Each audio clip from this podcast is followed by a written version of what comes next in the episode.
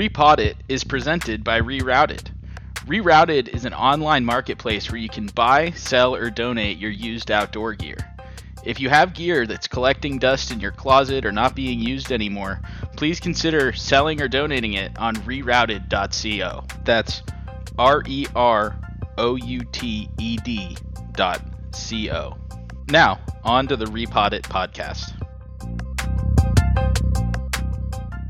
Hello, everyone, and welcome to Repod It, the Rerouted podcast. I'm here flying solo as the host today with our guest, Brandon Oliff. Brandon went on a really special trip on the Continental Divide Trail this year, and he wanted to come on the podcast and share that with all of us. So, Brandon, how's it going, man? You a new chap from college, if I'm remembering correctly. Yeah. So I knew Chap. We had a couple math classes and everything and geology classes together in college, for a couple of years. Got to hike the Continental Divide Trail. It was a lot of fun. It was a lot of miles. Pretty much what you're looking at for the Continental Divide Trail, you're looking at roughly, it's in extent like 3,100 miles. But I did probably more around 2,800 or a little bit more than that. It's based on kind of the map and everything. It's more of like a choose your own adventure trail that goes from New Mexico all the way up to Canada. And so with all the alternates and other things that I had to take due to snow, wildfires, all of that, I would probably say it was around 2,800, but normally it's a 3,100 mile backpacking trip. How did you have to get diverted because of the fires? That's probably pretty scary around those parts these days. Yeah, it was not great. Luckily, there was one fire in Steamboat. Luckily I was able to get in front of it and didn't have to worry about that at all. But there was one in Montana and Idaho, and that whole border section, they actually rerouted it, and it was like 100 miles of road walking. So I did get to see a bunch of smaller towns in that area, which was really cool. But yeah, it was definitely nerve wracking when you're in the woods and you kind of come out and you have service, and then you realize, okay, well, the whole country is pretty much on fire right now. What am I going to do? You're kind of walking into the belly of the beast and trying to avoid it. Well, let's go back. We'll get to some more on that trip in a second, but where did you get your start in the outdoors? So starting the outdoors, I'd say it's probably when I went to college in at CU Boulder. I studied geology, kind of fell in love with that. Took a couple like intro courses, fell in love with rocks. I don't work with rocks anymore in my everyday life, but I would say the backpacking trips and the trips that I took during college really got me into doing more outdoorsy things. And then after college, I did some conservation work, trail maintenance, and that really pushed me more into the outdoors, doing things with people and alone. Yeah. Tell me a little bit more about that. How long were you doing that trail work, and what kind of organization were you working through? So I was working through, it's a youth organization based out of Steamboat, but everyone I worked with, they were all over 18 and everything like that, but it's Rocky Mountain Youth Corps. And so I did one season. So that would be 3 months of trail maintenance, trail building, all of that, where we would go out, maintain trails, or they would have projects that we'd work with Forest Service where it was building trails. And then pretty much when I went back and did that again, I did one more with a fire emphasis. And so that one, I was able to do some wildland firefighting with that one. And it was trail maintenance, but a lot more saw work and cutting trees, maintaining the woods to make sure that if there was a fire, it wasn't going to spread and get crazy. Gotcha. That's super cool. And you were mentioning right before we were talking here, recording, that trail work was definitely an impetus for this CDT trip. Yeah, so it was huge. It was I ended up building part of the Continental Divide Trail just north of the Winds, and so building part of that trail kind of seeded the idea for me to want to do the Continental Divide. We're out there for a couple weeks building and maintaining, and I ended up running across, I think, like 2 hikers for those couple weeks. And it was really cool to be able to talk to them. But really, it was building that trail made me want to go back and see how the trail was, if it was maintained, if it was even there, which was pretty nice to be able to walk back on that. Yeah, that's awesome. So let's go back to that trip. How long did it take? How long were you kind of planning for it? Was this something that had been on your mind for a while, or last minute? I can't imagine it would be last minute with something like that, but kind of walk us through the steps that got you out there and how long you were out there. Yeah. So it was, I was supposed to do this trip last year, going southbound, and I was hoping to do it in like 5 months, 6 months, but that's kind of the average time frame that people pretty much say it's going to take. And so it was 2 years ago I started planning it. It was like roughly 2 years ago. Started kind of figuring out boxes, kind of that sending food to yourself in different locations. And so I would say around 2 years ago, started looking at it, getting maps, planning, food resupplies, kind of where I'm going to get picked up for car rides into town, what towns I'm going to stop at. And I probably spent about a year planning before I had to cancel my trip last year because of COVID. And with COVID, that kind of made me be like, okay, I got to stop. I got to be careful. We got to figure out what's going on. So I didn't do any long distance hiking until this year. So I would say it probably was around 2 years of planning when it was only supposed to be 1. And for me, I started on April 8th and then ended August 29th, roughly, if I can remember the dates correctly for my permits and all of that. But I would say it's probably like a good solid year plus of just planning everything. And some people do kind of jump right into it.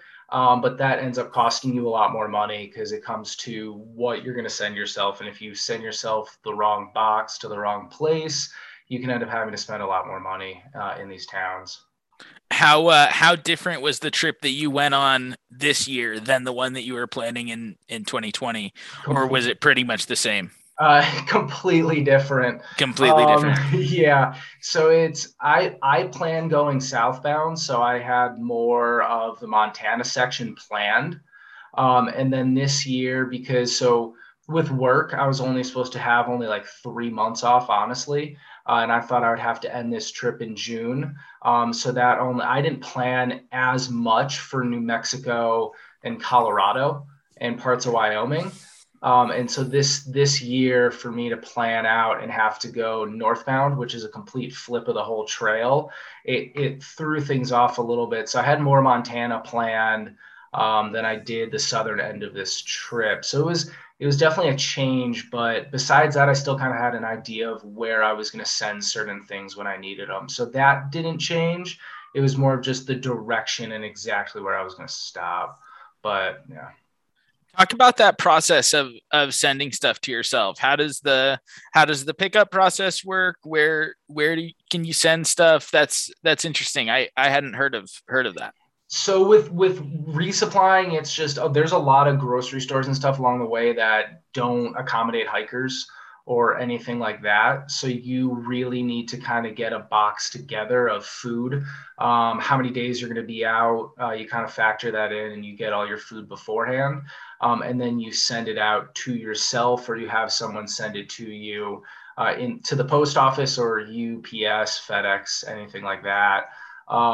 But I think with this trail, because there's so many different options of places to go, compared to like the PCT, that everything's kind of, you've got one trail, you kind of follow that, or the AT, same idea. You got that one trail, you've got those set towns. The CDT, because it's kind of a choose your own adventure, you've really got to factor in if the town's even going to have food when you show up, or if it's going to literally be a gas station. So with this trail, it was a lot of kind of, okay, there's this town in New Mexico or this town all the way up in Wyoming. I need to send myself this amount of food, this how many days I'm going to be in the backcountry, and then kind of factor in from there. But I don't think you can do this trail without doing like sending yourself a box, honestly. Or you were gone.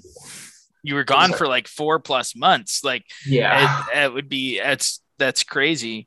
Sorry, I interrupted you. Oh, no, you're good. You didn't interrupt anything. You're good.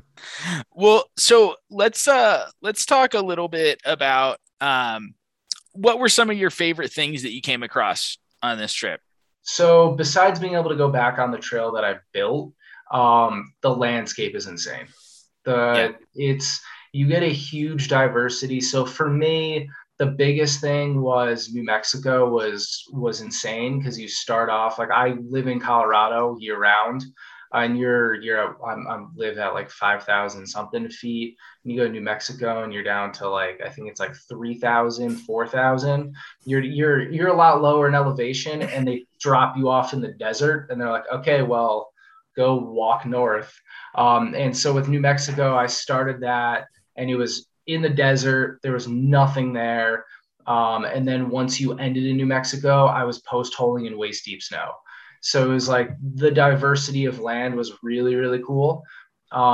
Seeing animals was pretty nice. People I'd run into randomly out there, like, I haven't seen anything. I'm like, I just saw a moose back there.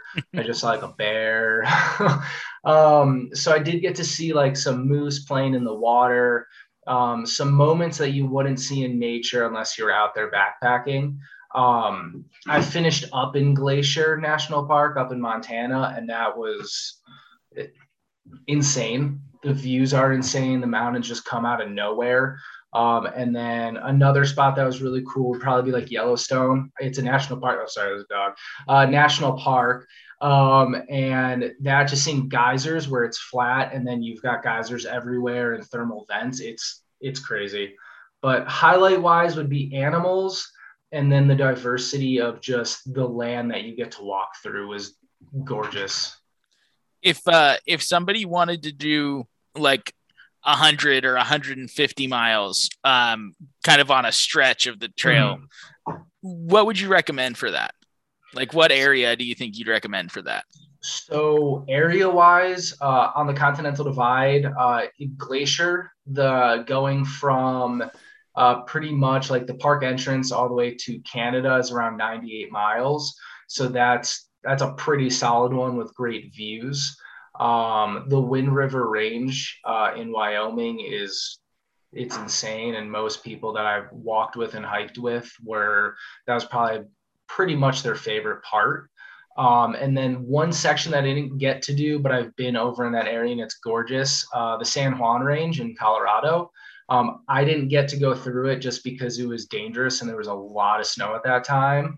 But that is one place I would go to. I did an alternate of that one, but those are 3 mountain ranges that are just, you would have some great views. Was this your first time spending a pretty extended period of time in the outdoors? You were gone for 4 months. Have you been on super long trips like that? It's a little different being gone for that long than going on like a 2-week camping trip. Yeah, no, I've never done this before. So it was a crash course, and technically what people say is this is the hardest one to tackle. So I kind of bit off more than I could chew, is what I would say. And there was a big learning curve. There was one time I sent myself, I think it was like 14 days worth of food. And I did I sent the box early. I was like, I got enough food for this stretch. I ended up doing the stretch in like 5 days. So I had like all this food, everything like that. Was my really bad was the resupplies was a big learning curve, and just, I've never hitchhiked before. And this was the first time I hitchhiked. And that was something new. That was definitely, it was really nice to have the kindness of people. But no, I've never tackled anything like this. So it's, when you're looking at a through hike, you're looking at, it's a lot of like resupplies, how you're going to get into town, where you're going, all of that. Whereas I'd say doing like 100-mile section, you're just planning for food and you know exactly where you're going. There's something that I've learned is in a through hike, if you plan, everything's going to go wrong. So you kind of just have to go with the flow. Just gotta be flexible. Well, that's really interesting that a lot of your focus on the stuff that you learned was related to, the kind of resupply process, as opposed to what I think, I think most people would be curious what it was like, just kind of living outside and kind of, in that environment. That was also a learning curve a little bit. So I love the woods. I do a lot of solo camping trips and everything, and backpacking trips. So that aspect was really easy. But when you don't have a home to go to, or a shower all the time, or laundry, or electricity, I'd say that's something to get used to. For me, like, the one thing I missed the most was probably just being able to have a shower whenever I wanted to. And just have like a roof over my head. I'd always be like, I'd get into town. It's either you look at a motel, hotel, but it depletes your funds really fast. So a lot of times they'll allow like tent camping and all of that. And that was a good alternative, but just not coming home and being like, okay, I got my roof, I got my bed, on even those days you're in town, is really weird. I'd say being able to charge your phone and power banks and all of that, that also got really tricky. But there was, in the towns, a lot of the people were super nice. So I'd say I learned along the way that there's a lot of kindness out there, even though you may not see it sometimes, but people are willing to help out. And that was a big learning curve too. That's awesome. So we always like to talk about gear a little bit on this podcast. What was the one piece of gear that you had out with you on this trip that you couldn't live without, that you kind of packed and realized along the way that you couldn't live without? It's my quilt that I have. Yeah. It's my favorite piece of gear. It's by a company named Katabatic. And they were located, I think, in Golden, Colorado, but now they're in, I think, Salida. Okay. But it's a quilt. It allows me to use it as a blanket or cinch the toe box up.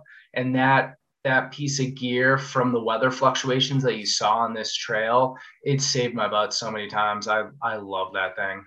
That's awesome. I can't live without that. That's awesome. You'll have to send Chap and I a picture of it, and sure. we'll post that with the podcast somewhere. Well, that's all I've got for you, Brandon.